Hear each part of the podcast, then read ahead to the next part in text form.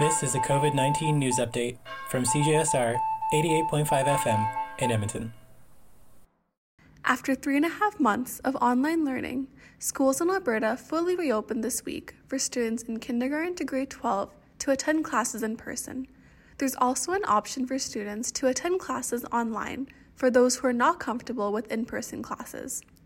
According to CBC News, 70% of all enrolled students and their families chose in class learning over online learning. Staff and students will be required to complete a COVID 19 self assessment each day prior to entering schools. Health measures in place include physical distancing in classrooms and common spaces, frequent cleaning of high touch surfaces such as water fountains and door handles, frequent hand washing, and use of hand sanitizer. Masks will be mandatory for students in grades 4 to 12 across the province. For more information, visit CBC News Edmonton. For CJSR, I'm Simran Farwani.